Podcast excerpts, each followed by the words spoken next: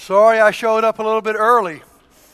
Speaking of awkward, what do you do when you show up in the middle of the song, you know?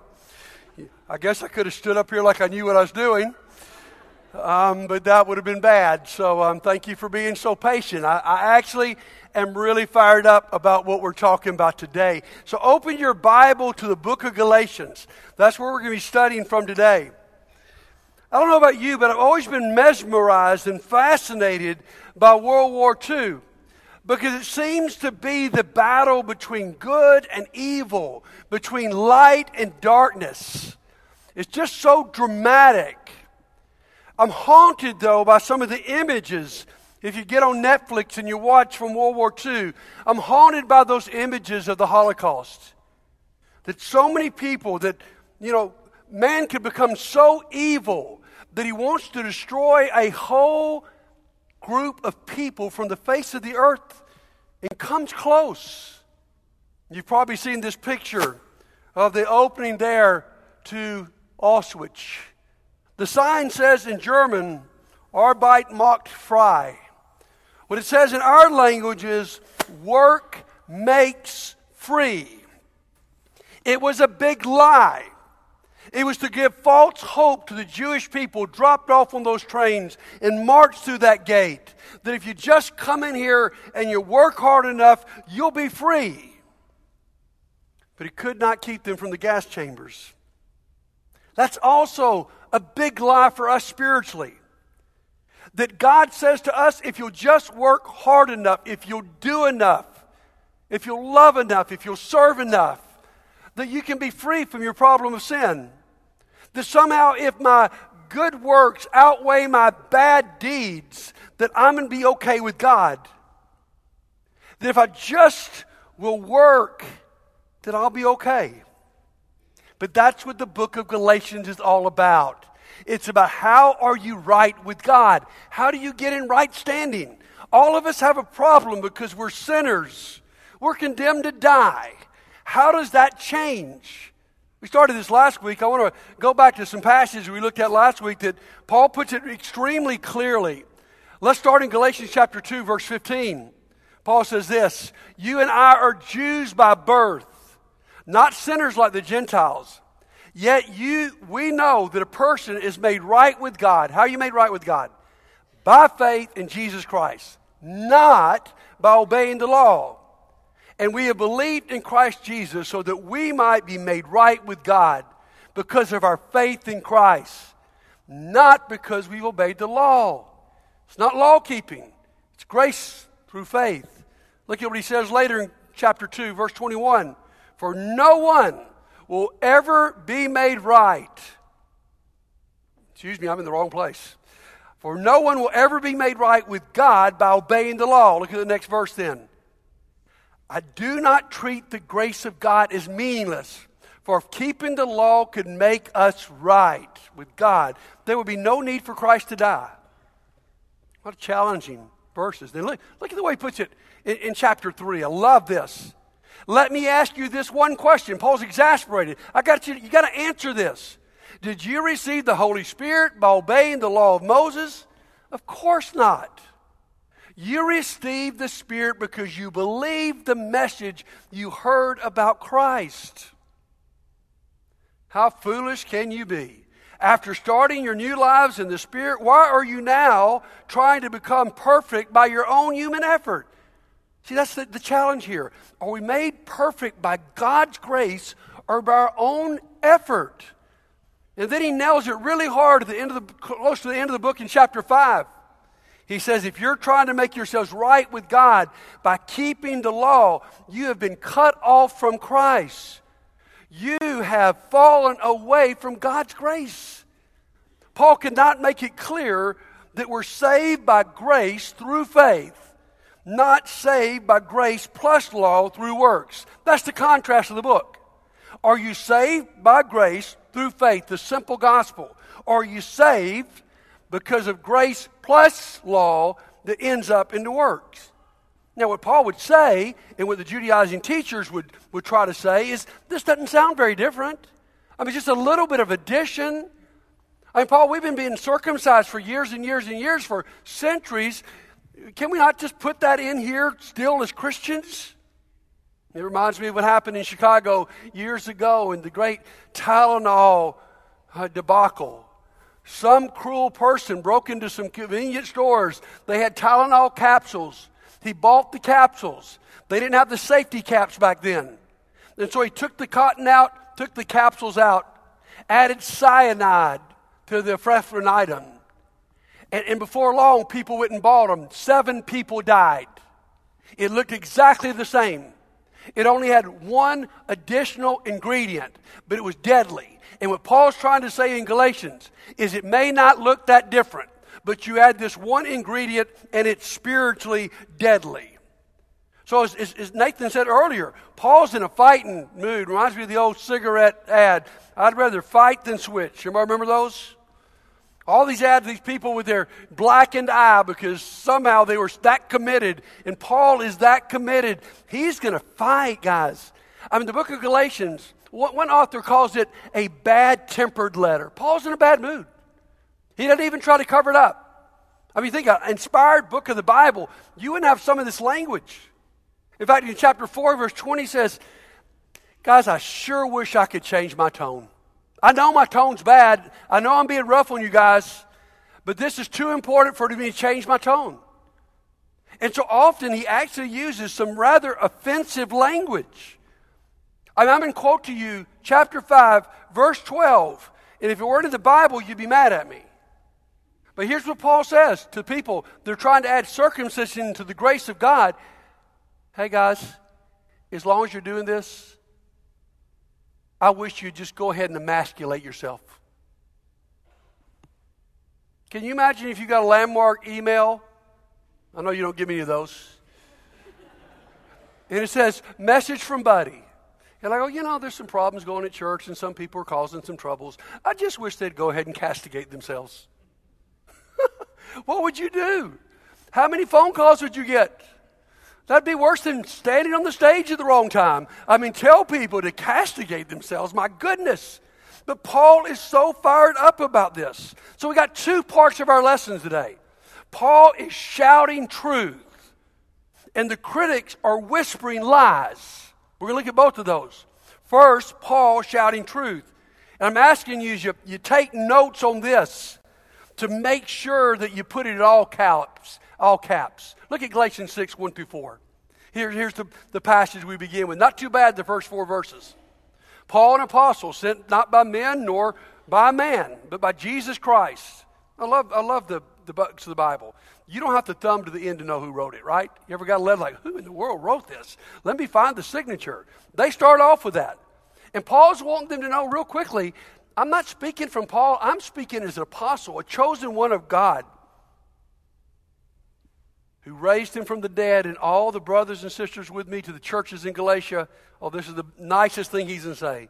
Grace and peace to you from God our Father and the Lord Jesus Christ, who gave himself for our sins to rescue us from the, e- the present evil age, according to the will of our God and Father. Oh, what a great, great passage there. Paul is shouting this truth. I mean, do you recognize? I didn't recognize for a long time. If you all caps an email or text message, what that means is you're screaming. Anybody ever done that? I mean, I just like typing with all caps. It was easier, so I guess I was just screaming these things to people. Well, Paul is screaming. He's shouting. So take these, take these notes in caps. Here's four words that we're going to see. First of all is the word rescued. Uh, that, that's the good news. That's Paul's description of the gospel that Jesus became a substitute for us to rescue us from our place of sin. He says, You are trapped in this evil world, and He's come to rescue you. You know, we could think of different images of rescue. Maybe you're in the Gulf of Mexico and you're pulled under the water by some current, and somebody's brave enough and strong enough to come pull you out of that or maybe you're in a burning building and you don't know how to get out, but someone who knows the building is able to crawl under the, the smoke and, and rescue you. You go, wow, that's, that's great stories. But the story that David so effectively told us earlier is much more like the gospel. It's those two men that look so much alike who love that woman, and the man loves her enough to sneak in the prison and change clothes and allow the husband to be free while he is executed. We might tell it in light of our beginning here.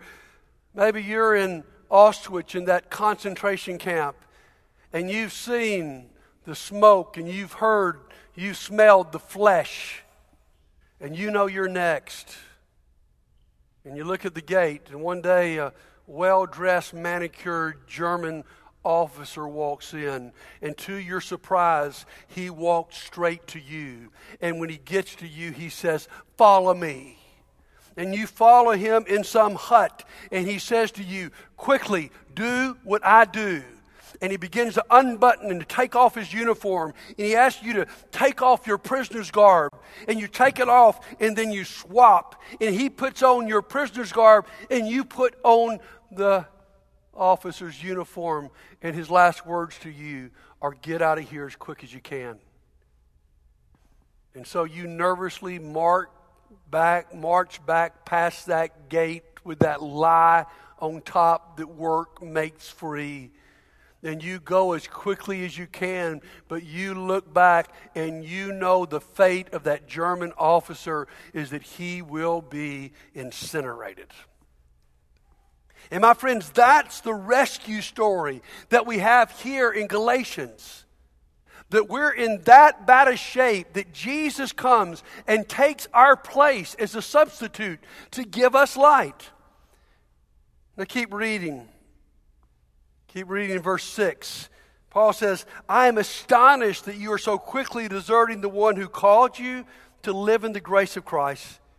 And you're turning to a different gospel, which is really no gospel at all.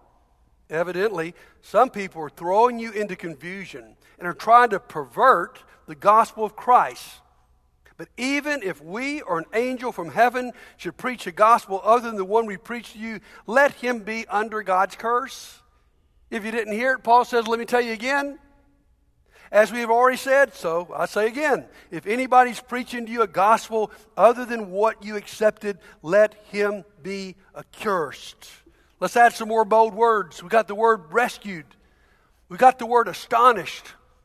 Paul said, I'm just, it is unbelievable to me that after being saved by grace, you are now walking back through those gates for a perverted gospel. The next word you should write down there is reverse.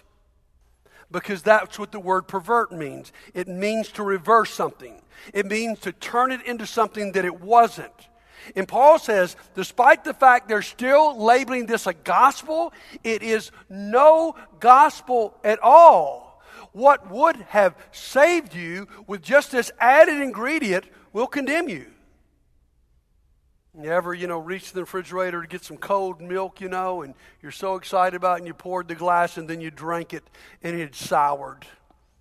It had turned into something completely different. It was repulsive. Or maybe in your life, you are, you know, a dad, and, and you decide, I want to have a family Devo okay? So you bring all the kids and your wife in the den, you know, you cut the TV off and say, Man, we're going we're to study God's Word. You ever done that and it turned into disaster? You know, anybody, just raise your hand if you're honest here. And the kids weren't listening, and they're running around, and you're trying to get control, and finally you just lose your temper. It's like, we're going to study the Bible right now. And before long, what you meant to be a unifying, wonderful family moment that made you closer to God and closer to each other turned into something that actually made you further apart. That's the kind of word Paul's using. The intent has been reversed. The good news has now become bad news. You see, because a, Paul is contrasting a law system and a grace system. A law system says you do it right and you'll live.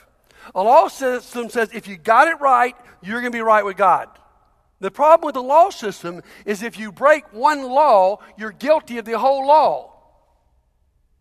And, and, and so, I'm just going to tell you right now, guys, a law system is not good news to you. It's not good news to me. If it's like I was raised, you get 100 theological issues right and you get one wrong and you're lost. That's not good news. Paul says, don't go back to that law system. The only good thing it did is it revealed to you that you needed grace. Stick with this grace system that says you're saved not on the basis of your performance, you getting every theological issue right or every behavioral issue right. It's based on what Jesus has done for you. And so Paul says, don't let the gospel be reversed. You say, buddy, uh, help me out here now. The book of James, James says, Jesus' brother says, faith without works is dead. So, how do you put that together? Some people actually believe that Paul and James contradict each other. In fact, someone as famous as Martin Luther thought James did not belong in the Bible because it was contradicting, he believed, the gospel of grace. I think those two things can be reconciled because they're talking about two different things. Paul in Galatians is talking about justification, just as if it never happened, being right with God. James is talking about the result of justification. What, what, what Paul is saying is this is what saves you. And what James is saying, man, if you've been saved, if you really got faith, it's going to show up somewhere. When he's saying faith without works is dead, he's not trying to say faith and works are equal.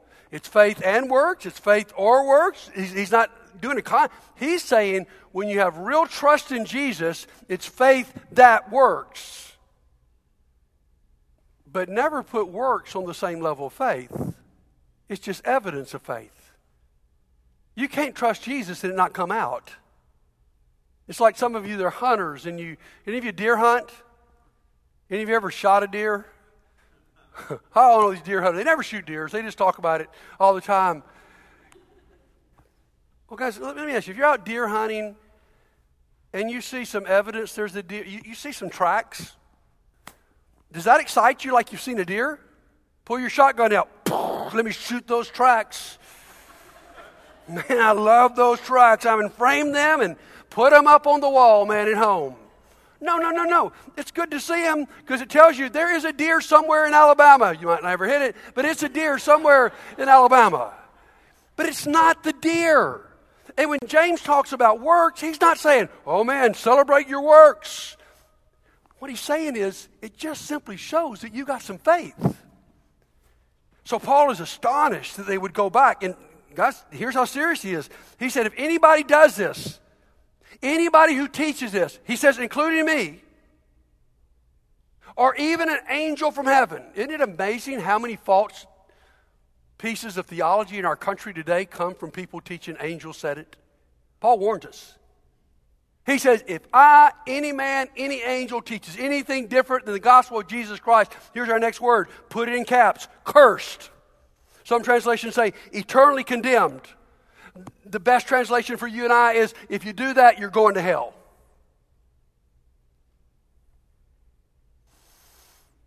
This is serious business to Paul. In fact, I, I, would put it this way if you read through the book of Galatians, I've been reading it over and over again. Paul basically says there's two ways to lose your salvation. Number one is to try to earn it. He says, if you go back to the law system and you try to earn your salvation, you have fallen from grace. To fall from grace means you've been in grace. You can't fall from something you're not in. And then in chapter 5, he'll also say, when you go into rebellious, sinful behavior, he says, if you begin to practice, if you decide, you know, God, I don't care what you said about these things, I'm just going to live this way. He said, people like that, he's writing Christians, will not inherit the kingdom of heaven. So Paul's being strong here. Now, here's our next section. We'll get through this pretty quickly. What are the critics whispering? Someone said, if you want people to believe something, all you've got to do is whisper it. That's the power of gossip, my friends. Gossip is so deadly for a church, and that's what's happening in these churches in Galatia is, is these teachers have come in, they're starting to gossip about Paul, and they're starting to spread rumors, and people are believing it, and everything is, like Paul said in chapter 1, everything's become confused. one thing I love about the Landmark Church is this is the most gossip free church I've ever been in. I've been in church where there's always something going with somebody. I think the next two months, as we tackle some difficult issues, it's going to be a test of are we going to be a gossip free church? Are we to think the best of each other or we to question each other? What are some of the things they're whispering? Number one, Paul is not who he claims to be. If you can't defeat the message, criticize the messenger. What they're saying is, Paul, we know you say all this good stuff, but you're not really an apostle. I mean, you're not one of the original 12. And that, that's why it's almost embarrassing how much Paul has to defend himself. If you'll read through the book of Galatians, he basically says, guys, first of all, God's the one who appointed me apostle, and I didn't even meet these other guys till years later. It's not them. I'm an apostle on my own. So, one thing you'll see when people want to dispute the gospel of grace, it's easier to question the messenger and the messenger's motives than to actually listen to the message. Number two, here's what they begin to whisper Paul is trying to please people, he's watered down the truth. He's taken circumcision out because all Paul cares about are numbers. He just wants more and more people to come. I mean, you see that. You see, man, in our fellowship, guys, of the last years, if a church grows, they become suspect.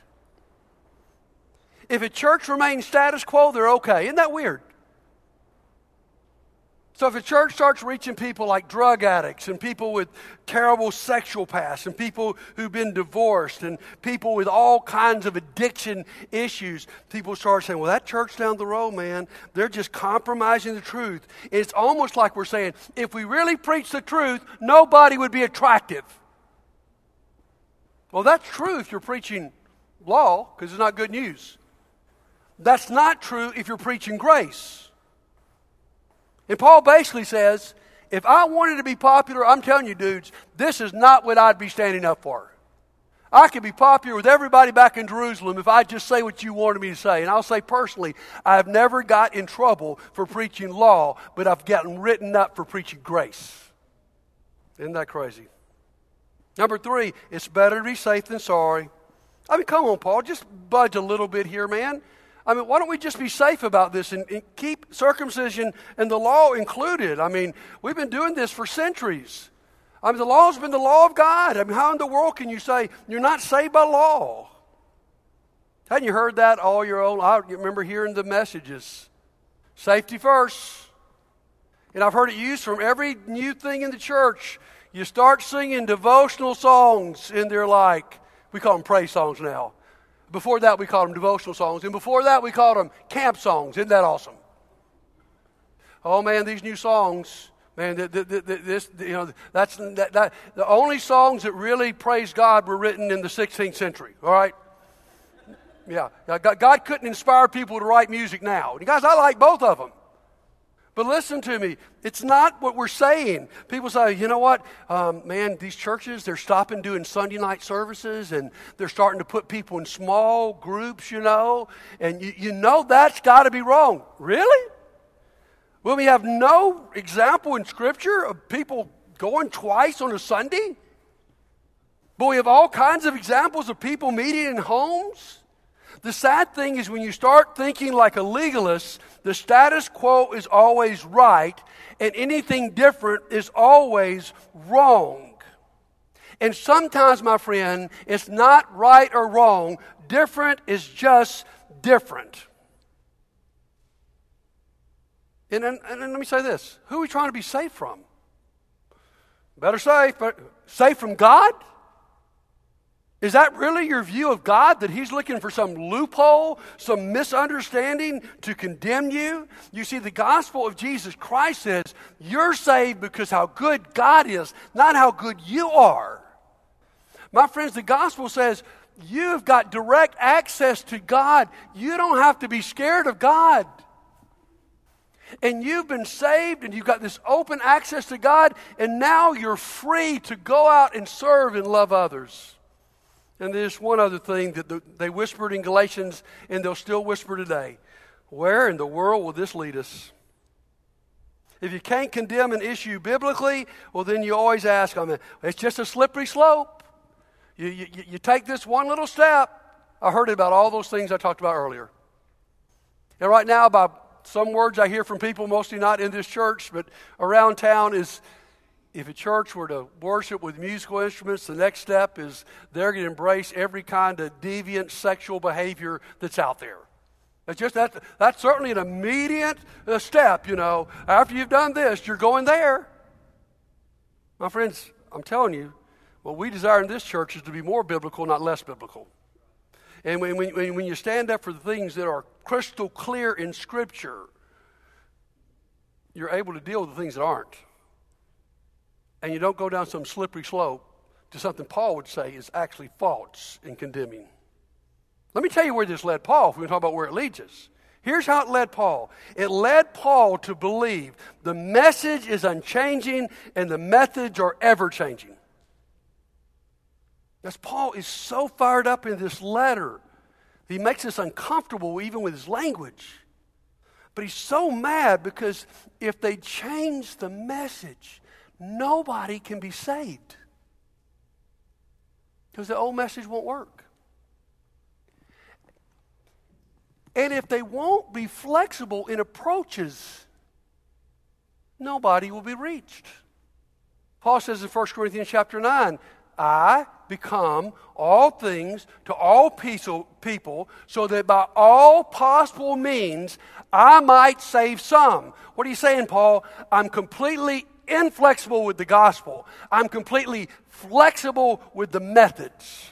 Why? Because when Christianity was birthed on this earth. It was not meant like Judaism to be temporary. It was meant to last until the end of the age. It wasn't meant just to reach one specific culture. It was meant to reach every culture on the face of the earth. And that means it's going to have to be adaptable, not in the message, but in the methods. We want to begin to change the landmark churches. About 30 years ago, when some of you guys had the courage to go downtown and say, We want to reach people downtown in this inner city church and you woke up a couple years later and went, you know what? That church downtown doesn't look like Landmark out here, here east. They're doing some things different. Their worship style's a little bit different. And they're actually reaching some people. And here we are in this beautiful new building out here in East Montgomery, and we're just fighting about nicky nacky things, and we're not reaching anybody. We're still being 1950 church, and it's not connecting. And so you had some leaders gutsy enough to say, we're going to have to change our methods, not the message, to reach a different culture. And that is the freedom found in the gospel of Jesus Christ. So Paul wants you to know we can't change the message, but we have to change the methods when they're effective in reaching people. You see, here's what Paul's trying to say. Guys, after being freed by Christ, don't walk back through those gates. It's a false message. Works bring freedom. You, you can keep it good enough. You can do good enough.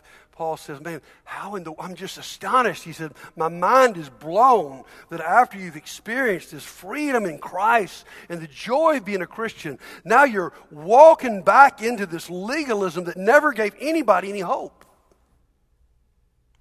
And I want to ask you today have you been tempted to walk back through those gates? Because many of us, this is what I find in my life.